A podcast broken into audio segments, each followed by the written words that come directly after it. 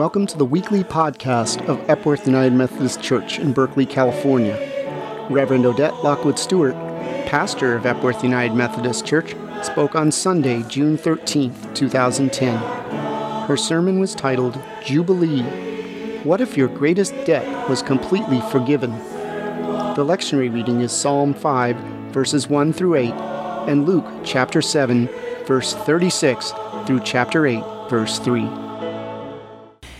If you think you don't need grace from others or from God, if you think that you stand apart from the real sinners, if you believe that they are unclean and you are not, and if you think that Jesus or the church really shouldn't have anything to do with people like that, no matter who those people are theologies, cultures, politics, people you've actually met and have some data on, people you're sitting next to or are related to or have wounded you.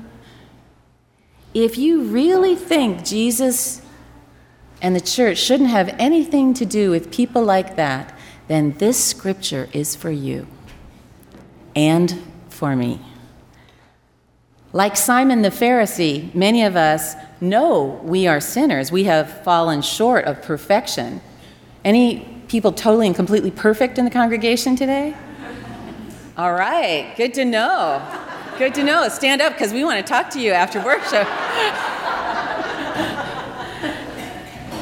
We know we are sinners, we, or if you don't like sinner language, we are broken, we are not whole, we are imperfect, whatever works for you, but we aren't sinners, if you know what I mean. The unnamed woman in this story loved much, Jesus says. Loved much because she was forgiven much. Her gratitude led to love without counting the cost. A poor woman of the city with an alabaster jar of expensive ointment. She gave a gift far more than she could afford because what she had already been given, what she had already been given, was without price. She wept at the fullness of that truth. She wept in the presence of Jesus. Her tears washed his feet. Her hair dried his feet. She anointed and kissed him. Now, Simon, God bless him, one of my favorite things I learned from 12 step program is a saying that says, God bless him, change me. Whenever I'm really irritated at someone, whether it's on the highways or in my life or on the news, I say, God bless them, change me. God bless them, change me. God bless. It doesn't always work, but it, it but it shifts my perspective just enough for the Spirit to get in there. Now, Simon, God bless him, change me, saw this outrageous behavior from a woman he knew to be a sinner, he knew was unclean and he saw the equally outrageous behavior of this so called Holy One, Jesus, who didn't seem holy at all because he let this unclean woman touch him. Simon focused on judgment and missed joy. Simon focused on judgment and missed grace. Simon focused on judgment and miss the joy and freedom of Jubilee. And because he focused on her obviously undeserved forgiveness, Simon failed to realize that he too had received a gift, that he too had been forgiven much. Simon was not really aware of how great a gift he had received, how great was his indebtedness. He thought he had earned God's grace. Do you hear me?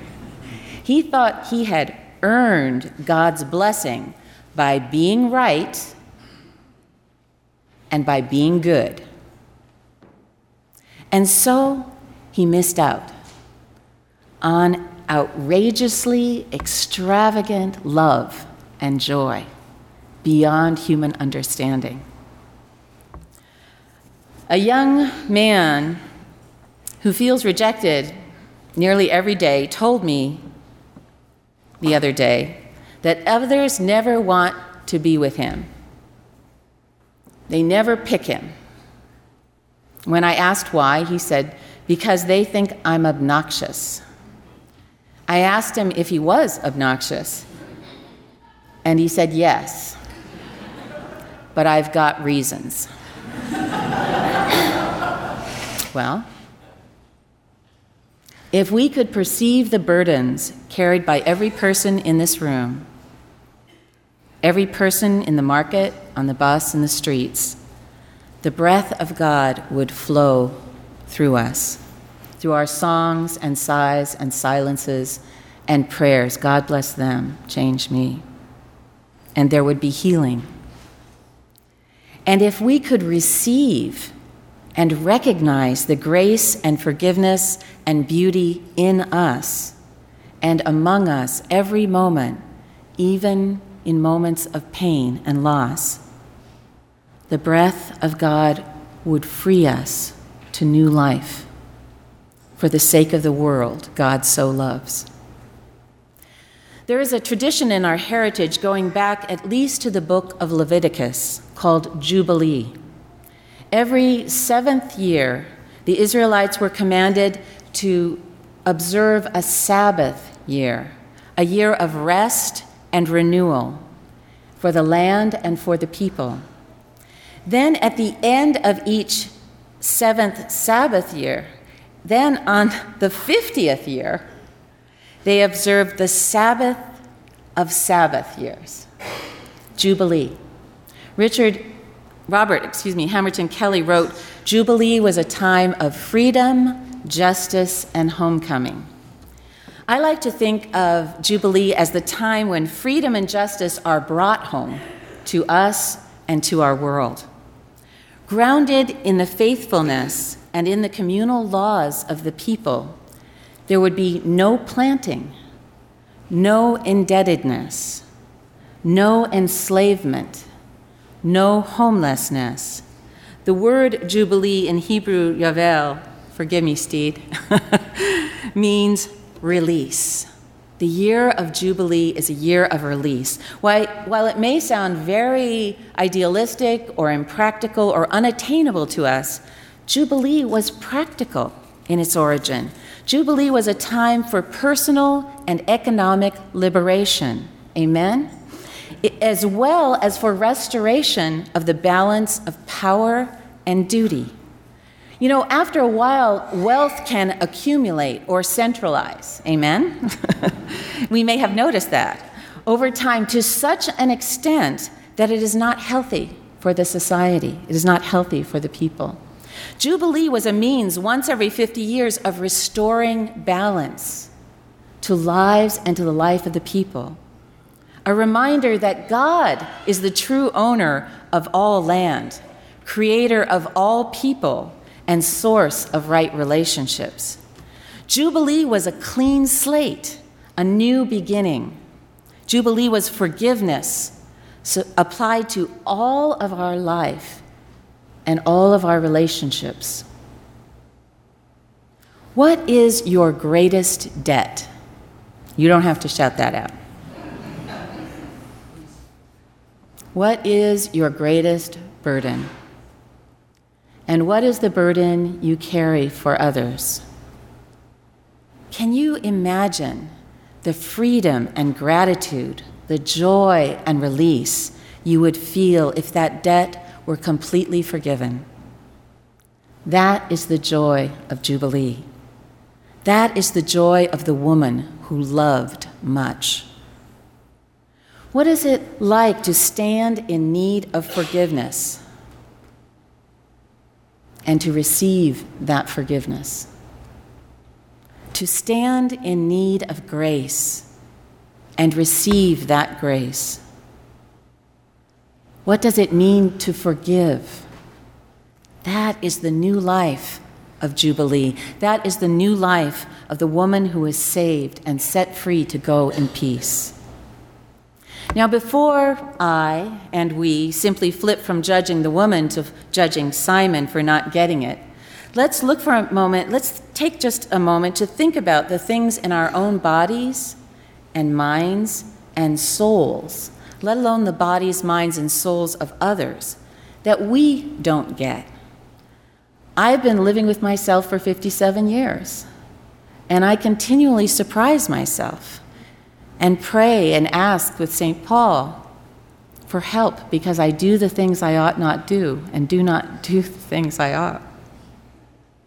We may have moments when gratitude sweeps over us, or beauty sweeps over us, or just love sweeps over us, and tears flow. We may know moments when the freedom of forgiveness from an unexpected source, or the freedom to forgive when we thought we never could, and grace cause us to dance in delight or tend to someone with extravagant gifts. But for me, most of my time is spent in paying attention to the voices of judgment, giving those voices power rather than joy giving attention to the weight of indebtedness or accumulated wrongs rather than the unbearable lightness of grace. After Simon chastised and challenged Jesus for not knowing what kind of woman he was caring for him, the scripture reads, and Doug read it so beautifully Jesus spoke up and said to him, Simon, I have something to say to you. And then he told him a short and simple parable about forgiven debt.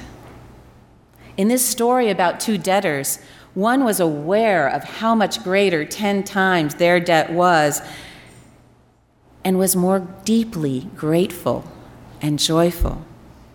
The other was less grateful or loving in response.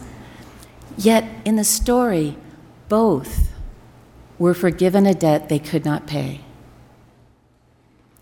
Recently, I had the great privilege, while some of us were in New York City for some meetings, to see Denzel Washington and Viola Davis perform in a revival of August Wilson's Fences. In the program, there was a single quote from August Wilson, an invitation from the playwright. It read Confront the dark parts of yourself and work to banish them with illumination and forgiveness. Your willingness to wrestle with your demons will cause your angels to sing. Use the pain as fuel, as a reminder of your strength. To know as we are known, to love as we are loved, to forgive as we are forgiven this is the joy of Jubilee. Thanks be to God. Amen.